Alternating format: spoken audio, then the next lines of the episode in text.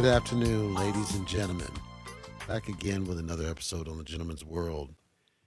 The cadence is perfect. I love this cadence. I'm going to keep this cadence. I promise this is, I'm going to stick with it in this frequency because I think it's best. It's best for not only digesting the content, but also thinking through what content makes the best sense. And I'm still going to do the religion of self. That's what this one is. And I'm going to focus more on it. There will be the oddball episode as I interact with different businesses or the government or something else.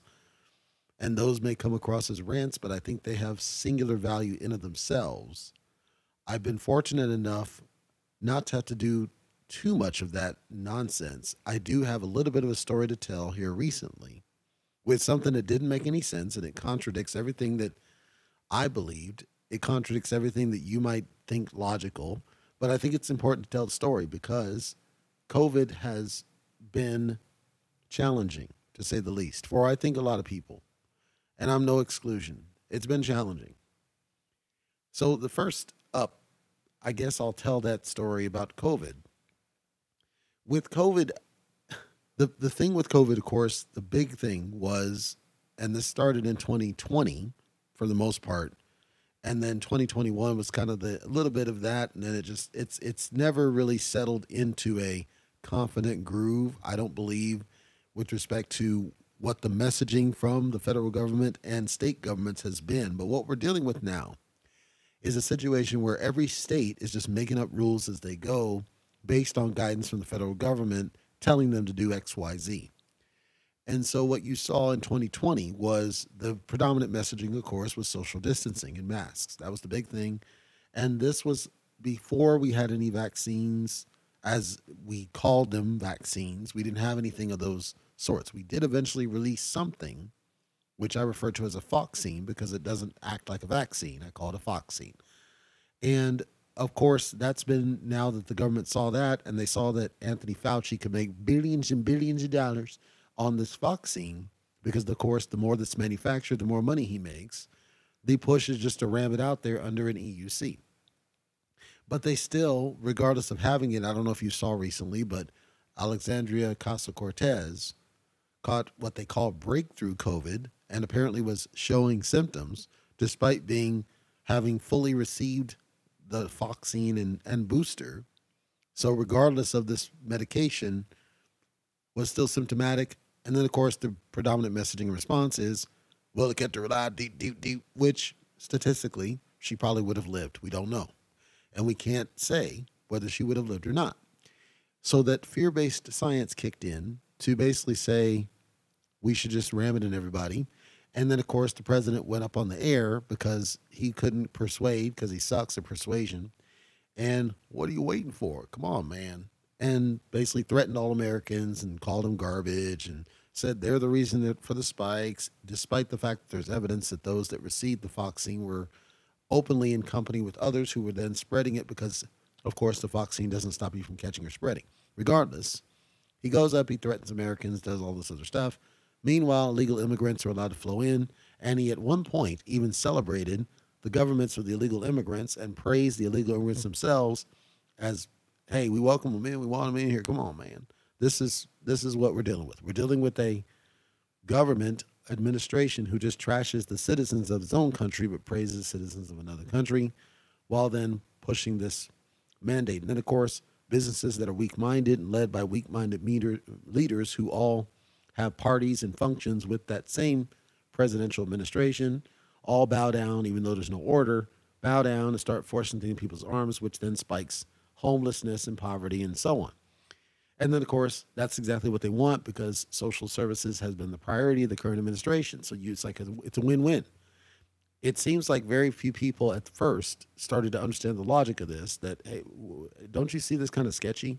That you're pushing social services. You in these bills, you're advocating for more social services. You're talking about giving money away. You're talking about universal basic income. You're doing this child tax credit, and then you do this thing that you know is going to get people fired from their jobs then you block them from any legal protections, which you know is going to cause them more dependency on the system, which is what you're pushing is dependency on the system. Doesn't that seem kind of sketchy? But the thing is, because there's been so much fear based science so far, people are now afraid to question the guidance from Anthony Fauci, despite the fact that it's been proven that you can have caught it, COVID, and you can have recovered from it, COVID, and you can have developed immunity to it, COVID. And in certain cases, having this vaccine does not save you from catching or spreading COVID. So, certain people made the decision as Americans and freedom of liberty to simply social distance themselves because as an example i have people that i know that are elderly and i wouldn't go anywhere near them because i know i don't have it but regardless i would be putting them at risk is that an ideal situation no nobody wants to be completely isolated but the truth is i would rather keep people safe in the best way to do it because just getting a vaccine in your arm we've seen is not the way to do it because you could have the vaccine in your arm but you're still going to potentially spread it to somebody and regardless of whether they have it or not they're still at risk of catching it. That means the only way that we can truly mitigate the risk is to stay away from people until the thing is able to pass and die off. And if you remember in 2020, the statistics came out that as people were being separated, not only did we have a decrease in accidents, not only did we have a decrease in murders, not only did we have a decrease in illness, general illness like the flu and et cetera, but we also saw that the COVID cases were starting to decline. It wasn't until we started to recongregate that all of a sudden they started to spike, irrespective of a vaccine in your arm.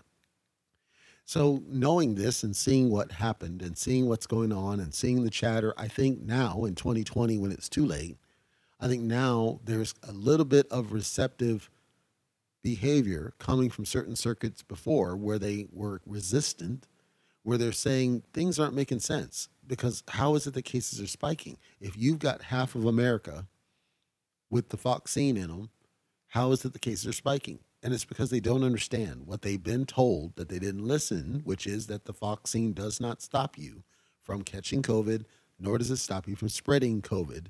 And the only way to stop that spread or at least mitigate it is through social distancing.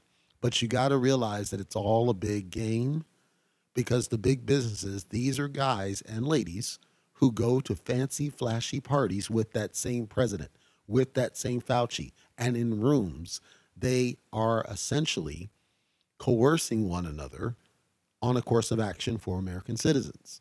So when they say, okay, let's go ahead and fire you if you don't do this and do our rules because it's at will employment, who do you think originated at will employment? It's the government.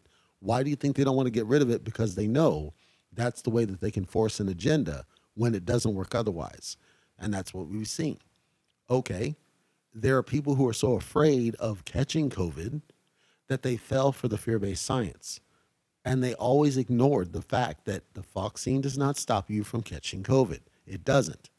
And it doesn't matter if the other person is, has it in their arm because, regardless, they can still spread it to you, regardless of you having the vaccine.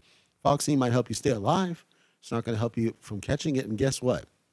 you're still going to be required to social distance. You're still going to be required to wear masks. And if it's discovered that you have caught it, you're still going to be required to isolate. So, what's changed? The only thing that's changed is self preservation and staying alive. That's fine for self preservation purposes. But now you're imposing that will on everybody else. And it doesn't save you any, it doesn't keep you safe, it doesn't keep you healthy. That's the problem that I think people are starting to realize. You were sold a bill of goods the whole time.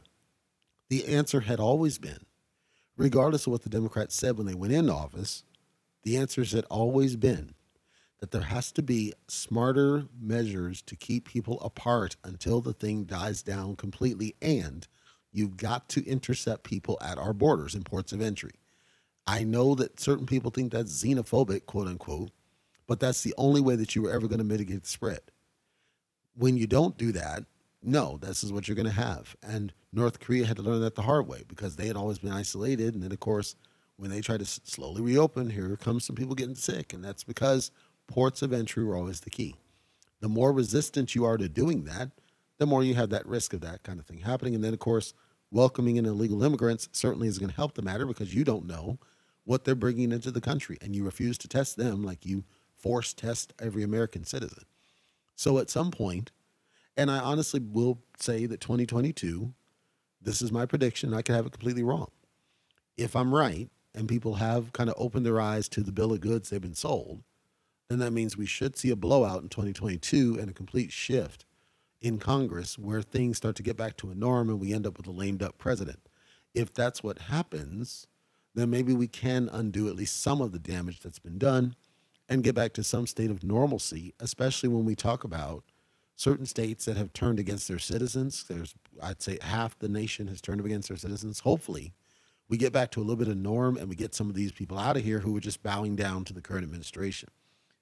And the reason that all came up just now in 2022 is not just the the you know the primaries, but also as I think about what the COVID meant to me, right? I need to think and understand what did it mean to me? What was my impact? How was I affected by this thing? And what do I need to do about it now? In 2021, I made some decisions because I got to the point where things didn't make any sense.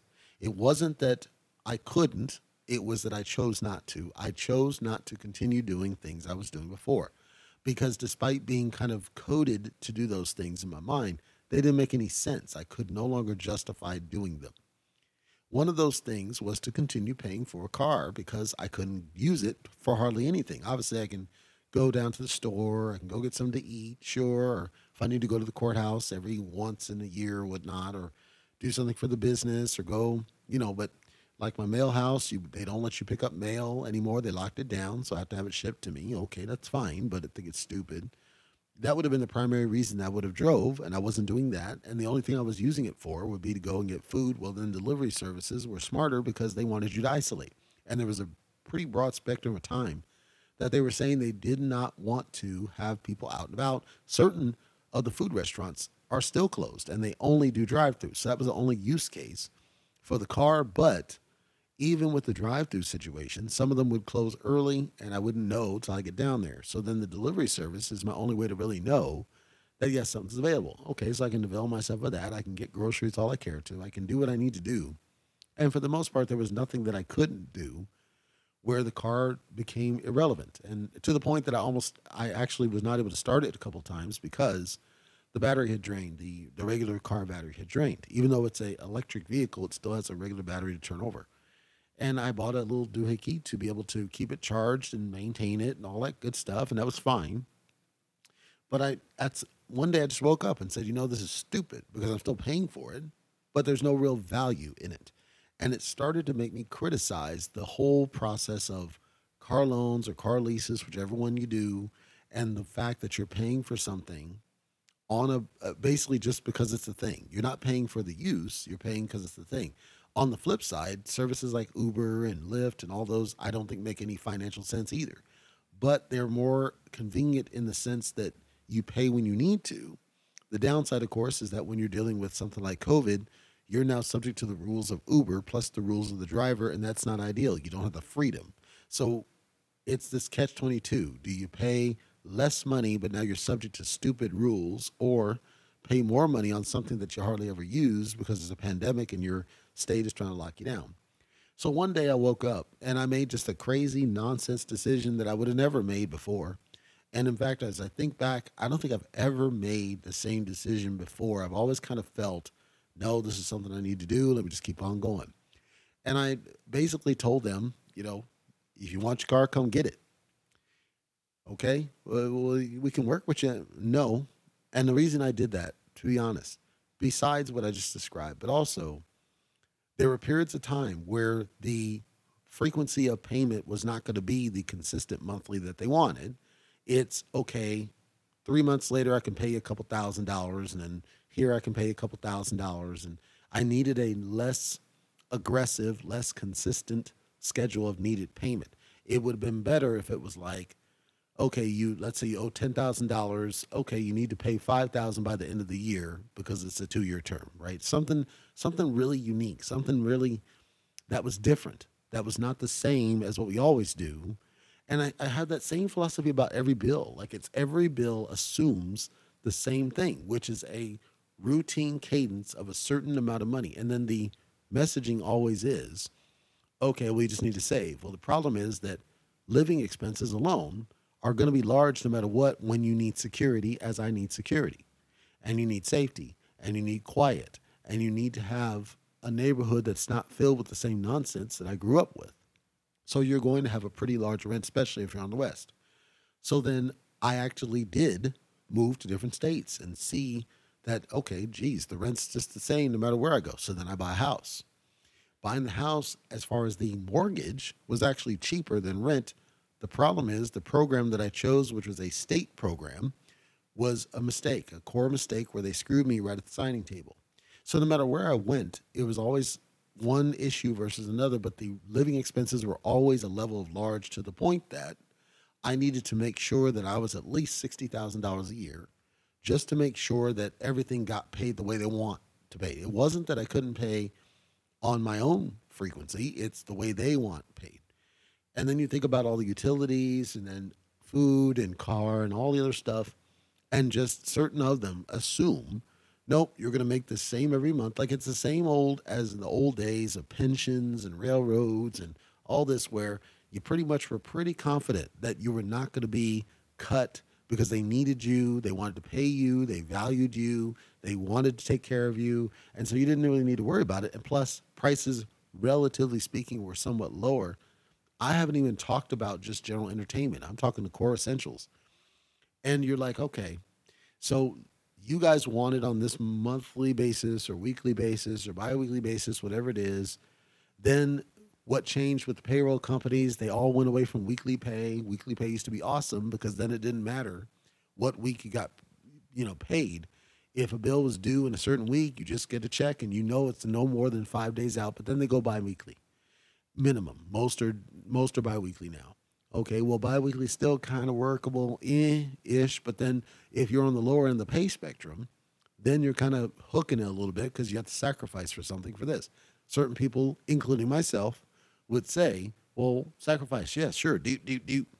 And this situation with the car, I chose not to sacrifice anymore. I was tired of sacrificing. I got sick of sacrificing. I was through doing it because it didn't make any sense because the cadence and the expectations and everything else during COVID didn't correlate with the impacts of COVID on the regular people. Everybody was impacted at some level, including myself. I lost contracts. So to me, it didn't make sense that they're able to just kind of keep on stamping their feet and saying, screw you, while I'm over here impacted. And meanwhile, the government's saying, here, we're giving out all these aid packages to all these different organizations. And there's no understanding of somebody sitting down and saying, maybe we need to rethink how we do what we're doing with payment requirements until this thing passes rather than just give away money. Because I don't think it's the right answer either. I just think that we need to be more flexible and not have the same assumption things like one of the phone services I had, just something as basic as that, where they force you to have an auto pay, auto charge credit card on file. You cannot make a manual payment for them. You cannot do a catch up payment for them. You cannot add credit to the to the thing. You can't do anything. You are forced to have an auto pay card on there. You can't even trigger a payment from that same auto card. It's their control. So I basically told them, screw you. I'm not going to give you that card because that's a stupid way of doing service. And then such, I went back to an old service I was using when I bought my house in 2014, and that's working pretty good. And I don't have to a bill at all with this one. I just had the hardware. But it's that same thing. It's like this assumption that nope, you're just going to auto pay. You're going to put a credit card and set it and forget it. And if you're doing credit, you're going to go into debt because you might have lost your job. Or if you're doing debit cards, you're draining your accounts. Like it doesn't it didn't work for me, brother. And so to me, with the car, it was the worst offender for those reasons, but also because I wasn't really using it to the same degree that I might have done if we didn't have the pandemic. Now, even prior to the pandemic, I wasn't driving frequently, but I certainly was using it much more than I was then during the pandemic. In my mind, the logical course would have been for the government to tell all loan companies, home, car, whatever, this stops. No more of this monthly crap. Same with the insurance, auto insurance, where the auto insurance companies they gave you a pittance like hundred dollars back off a fourteen hundred dollar premium. That's what I'm talking about. It's like you are bankrolling right now. No, you need to give that back to the people holding, but the government has no stones and they have no guts to tell the companies, no, you will not sit on profit. You're just going to deal with it. You're going to eat this until we're past this. So what I would have done personally and turns out the CARES Act tried to do it, but it didn't enforce it. What I'd have done is said, we are creating a pool of funds that are going to cover six months worth of something. The person, the customer has the choice of which six months they want to use. Do you want to use it all at once? Do you want to use it one off stagger once when you need it? You're going to create a web form. The customer should be able to automatically go in there and say, I need this aid for this month. You're not going to put a human in the process. As long as they log into their account, you already know who they are. So you're not going to do any other paperwork and then says, okay. The reason I say that should work is that's exactly how the federal student loan program works. If I need to do a forbearance, I can go into the servicing account and I can say I want a forbearance and I can say I want it for one year because it's one year increments and it's going to be approved because you're entitled to up to three years of forbearance under federal. And so then I'd say one year and we're done. Now, with that program, FELP as example, they automatically did it for us without taking from your pool. They said your loan is going to go into a government mandated forbearance until I believe May of 2022. So I question, well, if you can do that with a federal program that is predominantly responsible for a lot of the revenue that comes to the government by way of student loan payments, why can't you do the same thing on things like loans? Why definitely why can't you do things on things like utilities? And the answer I came up with in talking to one of the utility companies was, well, the utilities, the states have to do that okay, that makes sense because it's state, da, da, da, but the states don't want to do it. They don't want to do it. And the reason they don't want to do it is because they're trying to allow these businesses to still be businesses and generate profit and allow the CEOs to generate their own money and their own profit because that's who they care about, not the low level person. So you get a pittance by way of a $1,400 one time check while they get millions and millions of dollars packed into their profit because they're still billing you on a thing I'll credit a couple companies that at least said, you know, we'll work with you. But the vast majority, no, they're not willing to flex on what they've been doing. And then as far as this business with the car, me telling them, look, I got money for you, but it's I'll pay you when I will pay you, not when you want to get paid, and that's not good enough for them. The time I went in there to make a big bulk payment, thousands of dollars, they locked out the portal. Okay, the moment you do that, you no longer are worthy of my money because you're not allowing me to do it the way I'm not talking to your ghetto, rude, so called quote collections representative, I refuse. You need to allow me to make your payment when the way I do it. I wasn't going to mail it because I can't guarantee you're going to get it in time because I don't trust the mail. And I certainly wasn't going to pay on priority because I can't get the address for priority mail because you locked out the portal. Stupid things where no, you should be forced to receive payments however they do it. I had the same issue with the servicing company for my house up in Washington. Same issue. I got like $5,000 I want to toss at you and they don't want it because no, I didn't pay it exactly when you wanted it, but I got five thousand dollars. Why do you care that I didn't pay you a thousand when you wanted it, but I got five thousand when I'm ready to give it to you not that long after? Silliness that I just started refusing. I started rebelling against it. So yeah, I say, come get the car, come get it. Now there's a dude, okay, and it's the tow guy, and he's like, okay, well, yeah, we need to get the car back, and I said, that's fine, you can come get it, sure. Or, you know, are you sure you want to talk? And I talked to him. I'm not going to talk to him. no, because I already tried. They're not listening. So whatever. So now I have cameras trained all over my property. So I can see everything that goes on. And I was walking at the time to go get my cup of coffee, as I always do, or used to. And I walk up to the store, and of course, I can see on the camera that this dude peels in here like he's doing something special with a tow truck, like he's catching me, like he's he's tricked me, like he's He's caught me unawares. I know how it this. Come on. I left you a sign in the car that said, have a, have a great time, enjoy it. I knew where you were coming. I knew when you were coming. I knew what you were going to do. That's why I left it out front. Because if I didn't leave it out front, you wouldn't have the car. I chose to give it back because there was no reason to pay it. Great. So they have trouble taking the car because I let the parking brake on. They're struggling a little bit. They're acting like they're rushing, right, before he gets back, even though I'm watching them on the camera the whole time because I'm I'm not at the house, but I'm like five minutes away and just watching them on the camera, and it's hilarious.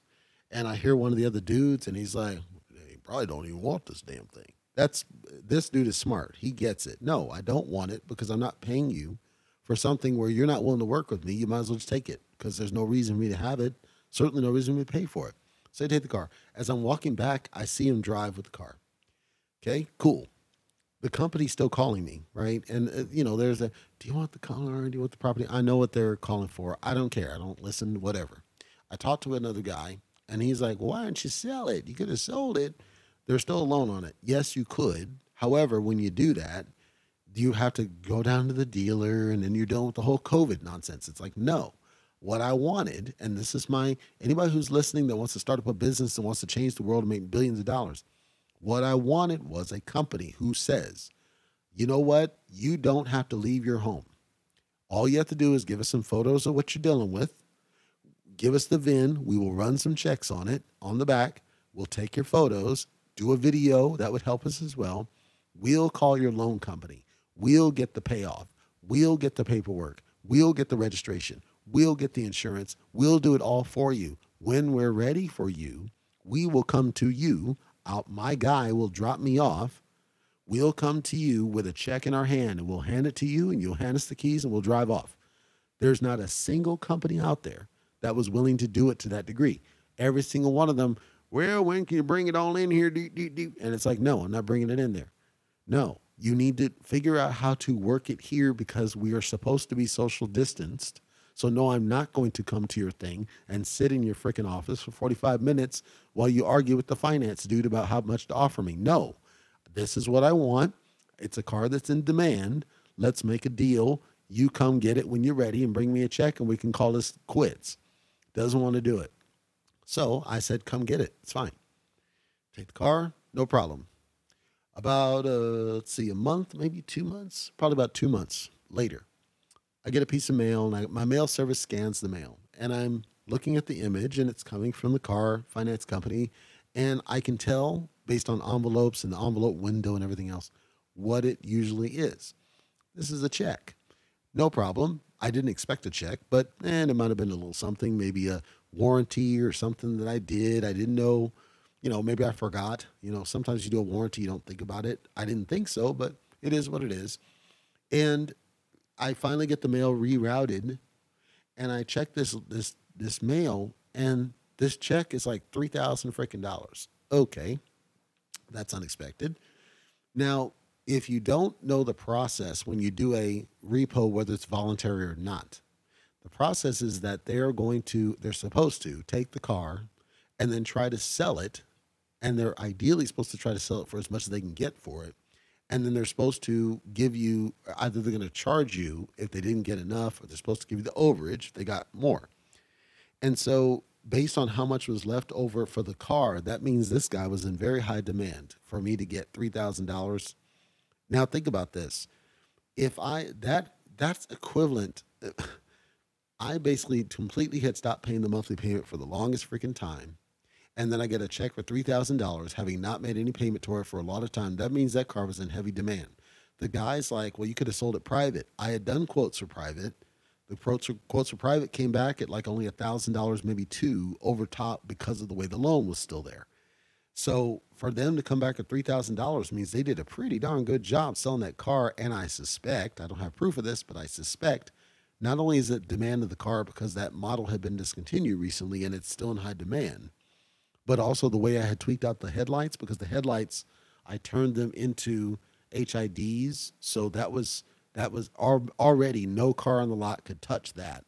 I kept the interior pretty darn good shape. It had no notable anything. It's all original equipment and it had really low miles. Even though I drove it all the way from Oregon, because I bought it in Oregon, like literally two months before I got here. And I drove it from Oregon down through Oregon and top of California and a little bit of Utah and all pretty much half Nevada, all the way down to where I'm at. And so I'm like, okay.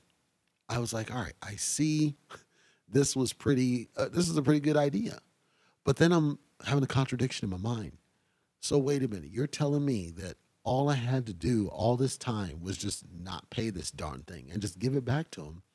And I would have saved a lot of money because yes, I was making payments towards it. Yes, that's bringing the balance down, and yes, that had a, that played a factor. But if I think about the balance that was left over, it was still under somewhat of a negative equity because of the trade that I did to get it. So I was very impressed that it was able to get that much money coming back to me just based on how much I had paid on it. Because again, I hadn't had it for very long. And the span of time when I stopped making payments to me was, must have been a very smart decision for that to happen But that got me thinking now, it's like, all right, well, I can't get this creative way of making payments. These companies are not going to work with individuals like myself when there are situations where it's like, I can pay you, just not the way you want. And they're just like, screw you. I'll just say, screw you back. And I just started doing that with everything. Well, I watched my credit, my credit was improving and everything was getting up. And I'm not, I want to stress, I'm not advocating you do this. I'm telling the story that now my whole concept has changed. Rather than the rote procedure I was doing, same with the workplace, just doing what I was expected to do because it's what I've always done, didn't make any sense in this case. And it actually was smarter to push back and say, no, I'm not going to do that.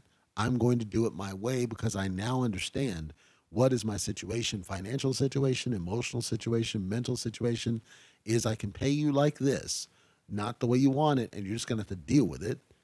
And that seems to work out better for me. That's a different, it's a paradigm shift. It's a different way of thinking than what we're coded to think, which is, nope, just do it the way you've been doing. Do, do, do watch this. And so either COVID itself has changed the rules, which I don't think, or it's something I could have done all along. And I was, I wasted lots of time and money when I didn't need to.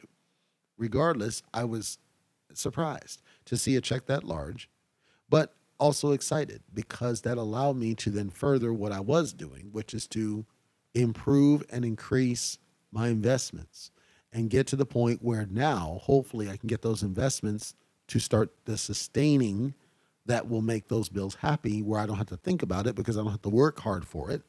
And I can put my all into podcasting as I have worked towards doing. The crypto podcast is jumping. I get a lot of excitement on that side. And I'm getting a second guest who talked about going on the show. And then I got another person. So on the crypto side, I'm getting a lot of traffic and feedback. And I realized that there's a lot more to it. But I needed to free my mind from the excessive amounts of just do what you're expected that I was doing so that I could focus on what I really wanted to do, which is to, at this point, educate and inform and have fun doing it. The second part of that, and the this check helps to fund that, is to build out the boxing podcast and actually make it a full-on podcast, which previously I was just covering it as topics on Gentleman's World. Well, now I'm going to have it as a separate podcast because it serves a measure of dedicated attention because there's a lot to talk about on that one and I haven't even scratched the surface on it yet. Previously, I was talking on forums, but I realized that some of those forums are just biased for their fighter. But there's a whole big world out there that's itching for the kind of information that I can share. This check helps fund that. This check helps fund the current situation with Gentleman's World until I can get it to where I want it to be. Because Gentleman's World isn't where I want it to be. It works, but it's not where I want it to be because there's a reason I had it as plural initially, and I still want to go that stance. And depending on how things go with the crypto side, I may be close to getting to that, and that would be my vision. Is like, can I make that happen? Can I get that all fleshed out and make that one kind of kick off? But in order to do that, I got to kind of show and prove. So the summary of what I just told you, 2021 was a tough year for everybody. I learned that there were a lot of deaths that I didn't expect. People at very young ages. I mean, and there was a lot of people that that had hard times financially. A lot of people had hard times spiritually, emotionally. 2021 was a hard year. 2021 was a very difficult year, more than it should have been. And I frankly just blame the system because the system in general, when I say the system, I'm talking everything around you. I'm talking state, federal, everything. Your employers. The system was never designed to grind to the necessary halt that we needed to do in order to allow people to adjust to a new norm. It never did. We still didn't. We can say that people are allowed to work remote, but let's be honest. What we're hearing is more about flexible work. Well, you can work home two days out of the week. That's a pittance. When they've proven that you could work from home fully, and what we should do is allow people to choose, they don't want to do it because they don't want to adjust. We just now saw with Amazon they're pulling back the amount of paid leave. They're pulling back the amount of flexibility they're giving, and same with Walmart because of this updated CDC guidance about COVID and vaccines and da, da. They're pulling it back. They're going back to what they know because they won't adapt to say, you know what, let's just make this normal. What's the reason why not? And let's change what we think of as meetings. Let's change what we think of when we think of the workplace. And let's go back to a world where we're just a bunch of monkeys sitting in an open floor plan next to each other, typing on keyboards, not talking to each other. They're trying to push it back to that same norm. And people are afraid to push back because now we're seeing with the vaccine that they could just threaten to fire you and get rid of you. And they're using fear based science in order to control. And that's not what we should be doing. What we should be doing is taking this as an opportunity and a blessing that we should see yes, we can work remote and let people choose and treat them like adults, not like kids, and stop saying, you get your vaccines when you're kids, do, do, do. Yeah, when you're kids, not when you're grown adults who we say should have independence of thought. And that's the reason why we allow children, once they've hit the age of 25, to choose whether they go into the military because, you know, selective service no longer applies. It's the reason why we allow 18 to 21 year olds to now imbibe and smoke and all these other things. It's we allow choice because we assume a level of independence of thought and we assume that they're mature enough to make their own decisions. However, all of a sudden, with the thing in the arm, because we've already lied to people for so long, now there's no deci- decisive reason for them to change. As a result, the same things happen with bills, the same thing happen with debt, the same things happen with credit, the same thing happen with employment and jobs and salary. It's all the same thing. Nothing's changed. They won't evolve and they will not adapt to a new norm and make it the standard to say, listen, we know you owe X. Tell us when you can pay what. As long as we get this much by the end of the year, we're good. You figure out how to do that.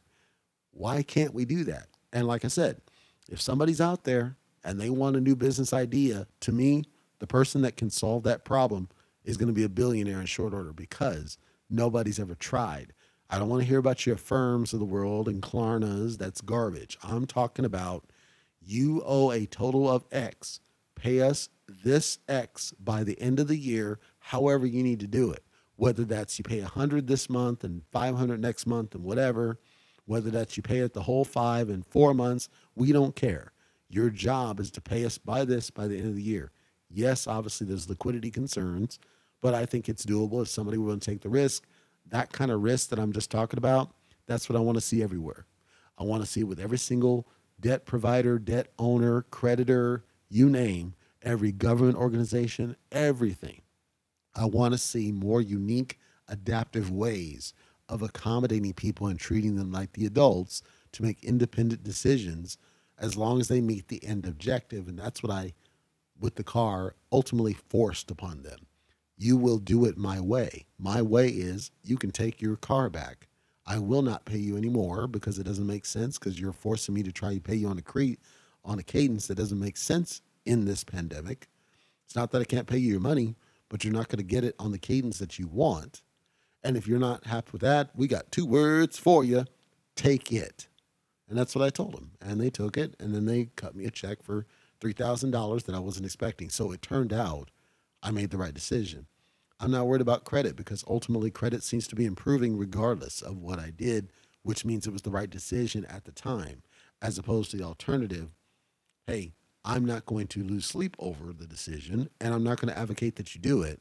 I'm telling the story simply that COVID forced a, a shift, a change of mind. How do we rethink how we do it in order to make sure that things stay solvent and stay above water? The other half of my story today, I'm going to go throwback to my book because my memory shot. On this situation, it's not fully shot, but it's partially shot. And I had to refresh on some points that I didn't remember.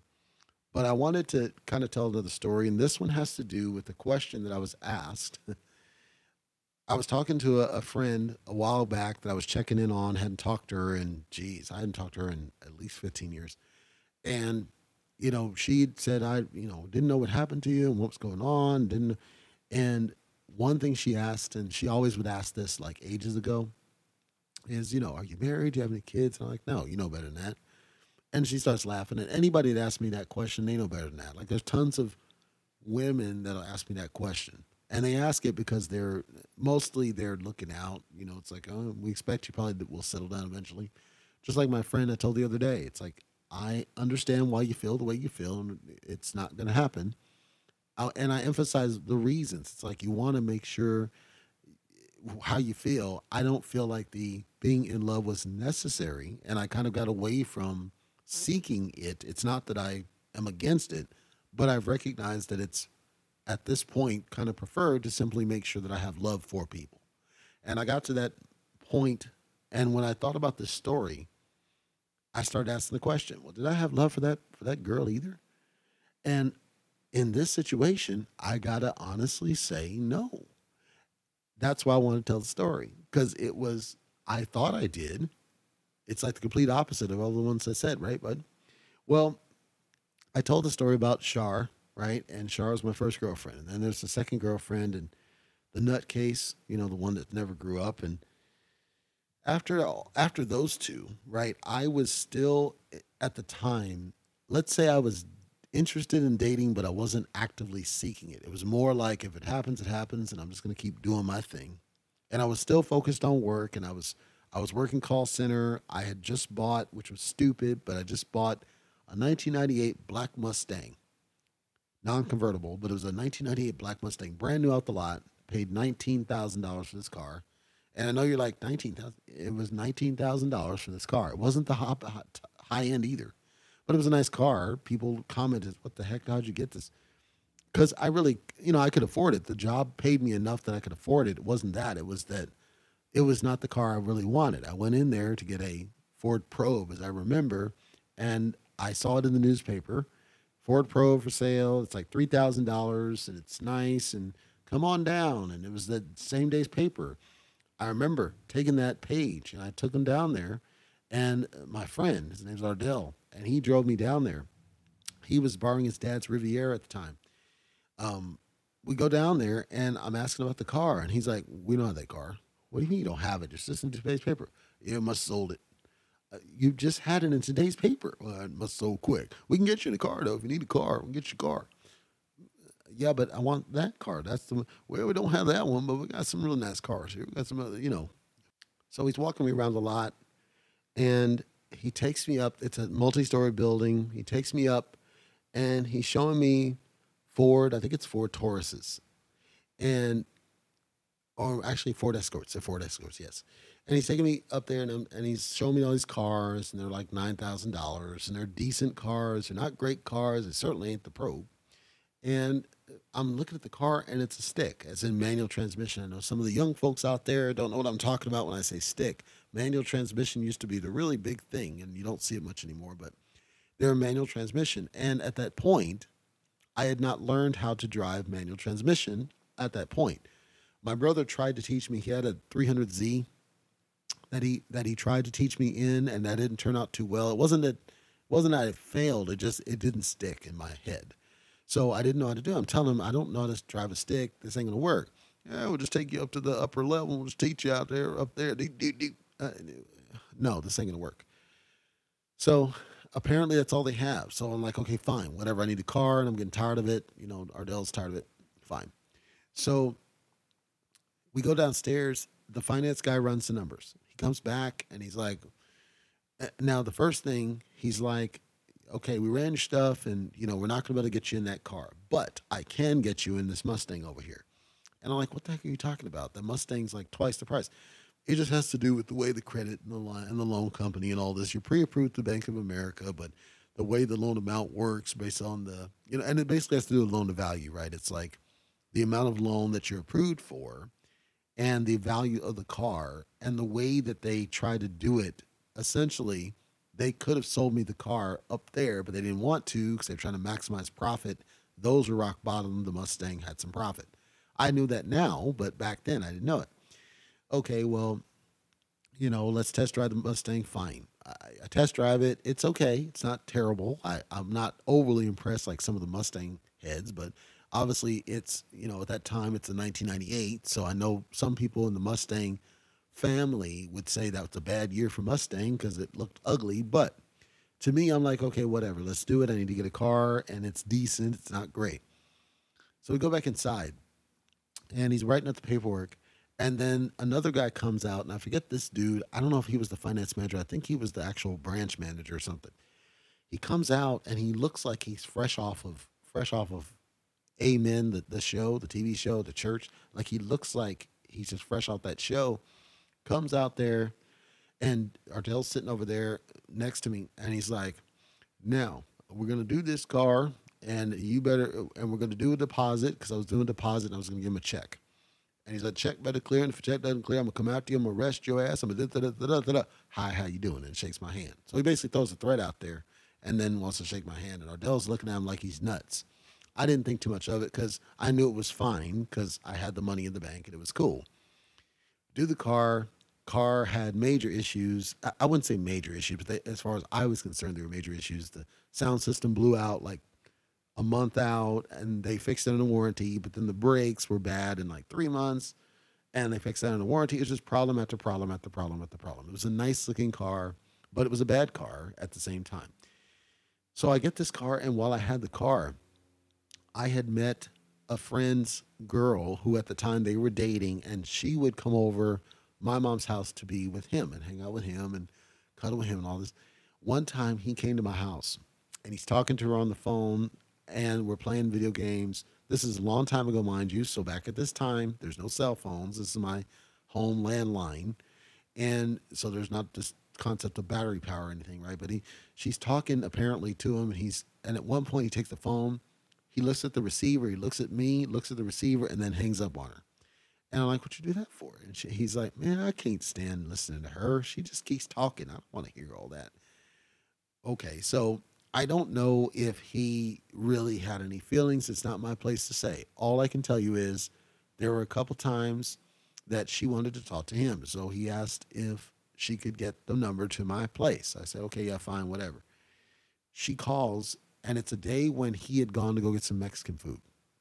And she calls and she says, hey, have you seen him? And I said, and I had, but I just said, yeah, he just left, right? because he went to go because what we would do back then is we would go walk to the the taco shop because it's right around the corner. And so he went to get Mexican food. I'm pretty sure that's where he went. And, she, and it's like, hey, he's not here. And she's like, can I talk to you for a minute? Yeah, what? What's going on? It seems like he doesn't really like me. Like he keeps hanging up on me, and I don't know what's going on. Now I'm trying to not laugh in her face because it's or in her ear because it's not polite to do this. But I'm just saying, that, yeah, I don't know what to. You may want to talk to him about it. I'm I'm trying to deflect the best I can because I'm not trying to get in their business. And she said, Well, has he said anything to you? No, nothing. I'm, he didn't. And I'm telling the truth. He didn't say anything to me other than he just, that she talks a lot. Well, apparently, because she's calling me. So, whatever. So then fast forward. Calls again. Or actually, this time she stopped over. She walked, she came over to the house because they had been to the house before. She comes over. She had to have known he wasn't there because of the timing on the day. There was no reason for her to think that he was going to be there. So she comes over the house and she's like, Hey, can I talk to you a minute? And I'm like, Yeah, just he he's not here if you didn't know. No, I just wanted to talk to you about some things. And then she's going into this about, you know, she's concerned and she doesn't know what's going on with with him and and meanwhile she's kind of frustrated about her homework and she wants to know if I can help her with the homework. Yeah, sure, fine. Um, you know, we'll schedule something in the future and we'll get it over there. So on a future day, now I had been over there because I'd been. They invited. I dropped him off, and they invited me in for dinner or something one day. I had forgotten this part till I read it in my book, and I remembered once I thought about it. I'm like, okay, I remember the day that they cooked. I thought that was before that, but I had been over there, and I remember them offering to have me come in and just cook some food.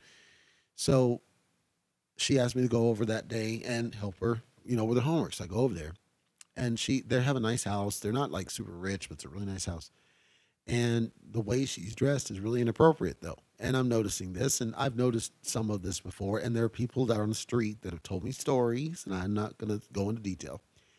But I'm noticing how she's dressed. I'm noticing I'm like, "Okay, what do you need help with or whatever?" And she she points out some stuff and she says, "You want to hear some music?" And then uh, whatever, as long as I help you get the studying done. So she plays some music. And the song she chooses, anybody who's in, in or around my age will automatically clue in where I'm going with this. The song she chooses is Too Close by Next. Now, I want you to, if you don't know what the song I'm talking about is, the artist group is Next. The song is called Too Close. What I'd like you to do as a call to action, if you don't know the song or you don't remember the song, is to go to YouTube and play it. Too Close by Next.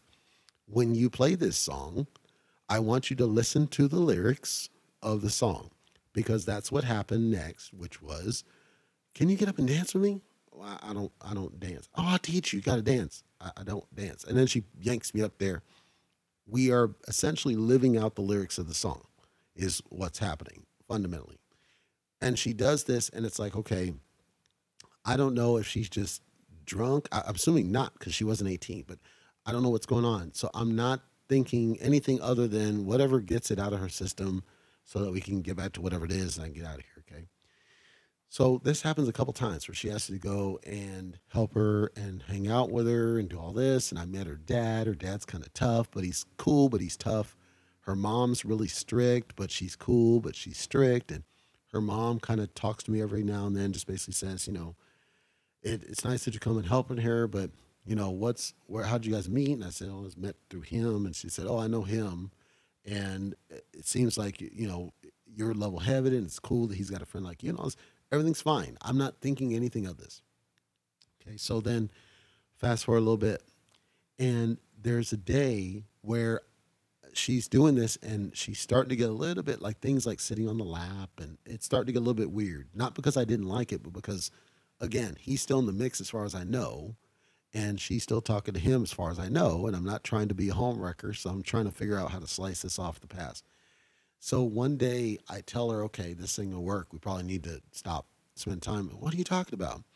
I'm, I'm probably not going to go over there no more. And you might need to find another way to do some of the homework or whatever. And this, and she's, she's frustrated. She wants to come over and talk to her about it. Da, da, da. Fine. So then we schedule a day I'll go over there. I go over there. Her mom's in the kitchen and she's there and she's dressed a little bit more conservatively, but still a little bit inappropriate. And I don't know what triggered it, but the conversation eventually steered towards, you know, uh, you know, I don't know what happened and why is you upset and what did I make you upset? I'm just saying, look, all I'm saying is we just need to separate. You're still talking to him and we can't saying word. Quote, don't you know that I love you? Now here's what I said in response and I don't regret it, but I did it because it was necessary. I laughed and I said, You don't love me. You don't. It's possible. Yet because it was impossible. It's like, no, there's no, because you don't know what love is. There's no way you could. And even if you did, even if you thought you did, there's nothing of our interaction that should have told you that. It's just a, it's just a passing feeling. It's like a, a puppy love crush. It's nothing there. There's nothing there. We didn't do anything that should have told you that there's any sort of so she's like at the verge of tears here, and she's really upset. And the mom's off just watching this thing, right? And again, the funny thing is that this whole thing with the lap sitting and all this stuff, there were times when she was sitting on my lap and the mom would come in or the dad would come in, and I'm like, I don't know what's, I don't even know what's going on with the situation, but I kind of have to cut it off the past. And I think the mom, looking in her eyes, understood what I was trying to do, and she was trying not to intervene because it just, I had to kind of cut it. I had to cut it. Now, this girl, she will refuse to speak to me today because she took on, just like with my second girlfriend, she takes on the victim stance that I was the victim and uh, that she was the victim. I was a bully. I was mean. I was this. It's like I was true to what I needed to do in order to cut this off because you're still, as far as I know, dealing with somebody else. And I'm not going to be that home wrecker because I wouldn't want that done to me straight up. So the reason I told you that story is because there was a time during when we were spending time together. It's like, okay, maybe I do have love for her as she's cool. We seem to get along. Everything's cool and all this. But then later, as I was reflecting on the toxicity that came as a result of that interaction, it's like, okay, you just turned bitter because I cut you off. Well, that's selfish because you didn't really care when I'm telling you there's no way you could because there's nothing that we did on purpose that should have told you that. And you just had this feeling out of thin air. It's not that I dismiss that you felt something. I'm saying that it could not have been love because there's no way. We didn't do anything that should have caused that. And I don't agree at your age, and she was young, that it should have been anything other than just kind of a puppy love type thing. And it would pass, right? You're going to meet somebody that you're going to be more compatible with and you're going to settle down at some point, probably later. But then I was thinking, now this is future state. Then I was thinking, did I even have love for her? And was that even a real feeling of what I was feeling? And I don't think so because it felt like I was going through the motions. It's like she, I'm there, She asked me to be there. I'm there. We're talking, but it's not, there's nothing behind it. It's more distraction. It's more, I'm here because I was asked, not necessarily because I want to be, but I'm staying because she's cool and I don't want to really hurt her feelings. She's not unattractive and she's not, you know, at the time she was a sweet person and I'm cool with her, but I didn't feel anything beyond that as I reflected on it that would have told me that love was ever in the equation, either as a have love for or in love with. Neither seemed to play. I just felt like this is not going to work in us talking because it seems like you're expecting or wanting something that doesn't make sense because I'm assuming that you're still with him. Right. And so now I don't want to be a homewrecker, number one. Now, on the flip, he straight told me one day, you know, if I ever brought a girl around him and he has feelings for her, he would straight try to take her from me. And I'm pretty sure at the time, he's not like that now, but I'm saying at the time, I'm pretty confident that he would have done. So some people would listen and say, well, if you know that he'd have done that, then why wouldn't he just gone for it? I just at that time it's like, no, that doesn't it doesn't click for me. It's not the kind of person that I was to try to be a homewrecker or take somebody else's girl. I was never the kind to do that even when, like with another one that I may tell a story about later, and the story with her and him, that was a whole chaos where I could have taken her. I know for a fact. If I had snapped my fingers, I probably could have hooked up with her in a, in a hot minute. And I chose not to because I didn't want to disrupt those two getting together. Even there, I chose not to do it. I was still cool with her and I have love for her. And I've talked to her in somewhat the recent past. And she's still cool and she still remembers kind of how we met and how we coordinated. And that person is, yes, I got love for her. Absolutely. But with that one, it's different because there was never an expectation of anything other than what we had, which was just we spent time together, we played sports together, we talked, but we did not go any further. There was no boundaries that were broken, and we knew kind of where we stood each side. We were never going to cross those bridges. So there, I had love for her because she was an intelligent girl, she was an attractive girl, she was a sweet girl, respectful. There was nothing that she did that would ever tell me that I would not have love for that person. Like anybody would have love for her that's has any common sense. Like that's how the person she is. With this one here that I was talking about before, I I can't say I had love for her. I can't say I loved her. It's more like a distraction. She's there. I'm here. Let's just do whatever and get it over with, kind of thing. And hopefully, you guys sort it out. Maybe I'm just a distraction for you too. I don't regret spending time with that person, but I do think that I probably could have done a better job of deflecting. And I know that sounds weird, but I think I should have deflected a little bit more than I did. Not quite lie, but just not quite like help with the homework, sure, but do I have to do it at your house? You know, that kind of thing. Where I'm still doing it, but I'm not I'm not there to even allow anything to go to a point of lap sitting, let's say. And lap sitting is generally harmless, but at, at, certain points, you might get feelings just because you think that it's okay to have those feelings. It is, but maybe they're not reciprocated. If I hadn't been at the house, maybe there would not have been an opportunity to do that. That's kind of thing there was one time I picked her up for I think one or maybe two times I picked her up from school. And that was more just to give her a ride. I was already in the area and I figured, yeah, sure, why not? I don't regret doing it, but in hindsight, that may have given an impression of some sort of a relationship of some kind, maybe. And perhaps I shouldn't have done so. Again, it was more for me. I just you're in I'm in the area, why not? I don't want you to have to deal in the burning sun, and that's kind of how I was. So I didn't attribute it just to her. It was kind of more in general. So I can look at that person and say, I didn't have love for them. And I didn't love them is more of a distraction, which is contrasted against my first girlfriend in Shar, where I definitely had love for her. Can't say I was in love with her, but I definitely had love for her. Second girlfriend, no love whatsoever, and there was actually animus, and I couldn't stand her. So I'm having these different reactions to different people, all because of the level of interaction. With Shar, we spent pretty much every waking point together and we just jumped into a relationship straight out of the jump.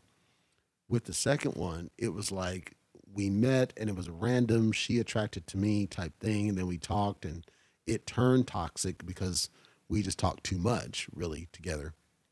And then with this third one, it's like she because she's it's kind of like the whole Florence Nightingale effect or something where or Stockholm, right? Where you're just you're so something's emotionally triggering you and as a result you kind of reach out for some assistance somewhere else and I just happen to be in the picture and in hindsight I can say I probably should not have even though I don't regret it, but I probably should not have done a couple things where it may have given her the sense of a different level of, of relationship. At the same time, there was no not meeting her because she was involved with a friend of mine. So I was going to meet her, I was going to interact with her, and she was going to do whatever. So at worst, she might have lied, right? And said that things happened that didn't. I don't think she might have been that person, but who knows? She did come across sometimes as vindictive potentially, and people told me she was. And that might have played a factor in why I chose to move forward because it's like, this is harmless and I got proof it's harmless. I got proof nothing's happening and I'm cool with it. Her mom's around, so let's just go ahead and make this happen. And then once I saw it was getting a little bit too close for comfort, no pun intended, then I decided to cut it off and I'll just deal with the the pain that she said she felt and just accept it as well. That meant that you were a little bit too deep into it emotionally. So hopefully all that's been at least a little enlightening and spiritually uh, uplifting in kind of the stories that I'm telling. And I'll tell the other story about the one that I do have love for, probably in the next round. But I, 2021 was a tough time, and it's allowed me to reflect. And it's allowed me to share these stories. I appreciate if you listened in. Do check in the other podcasts.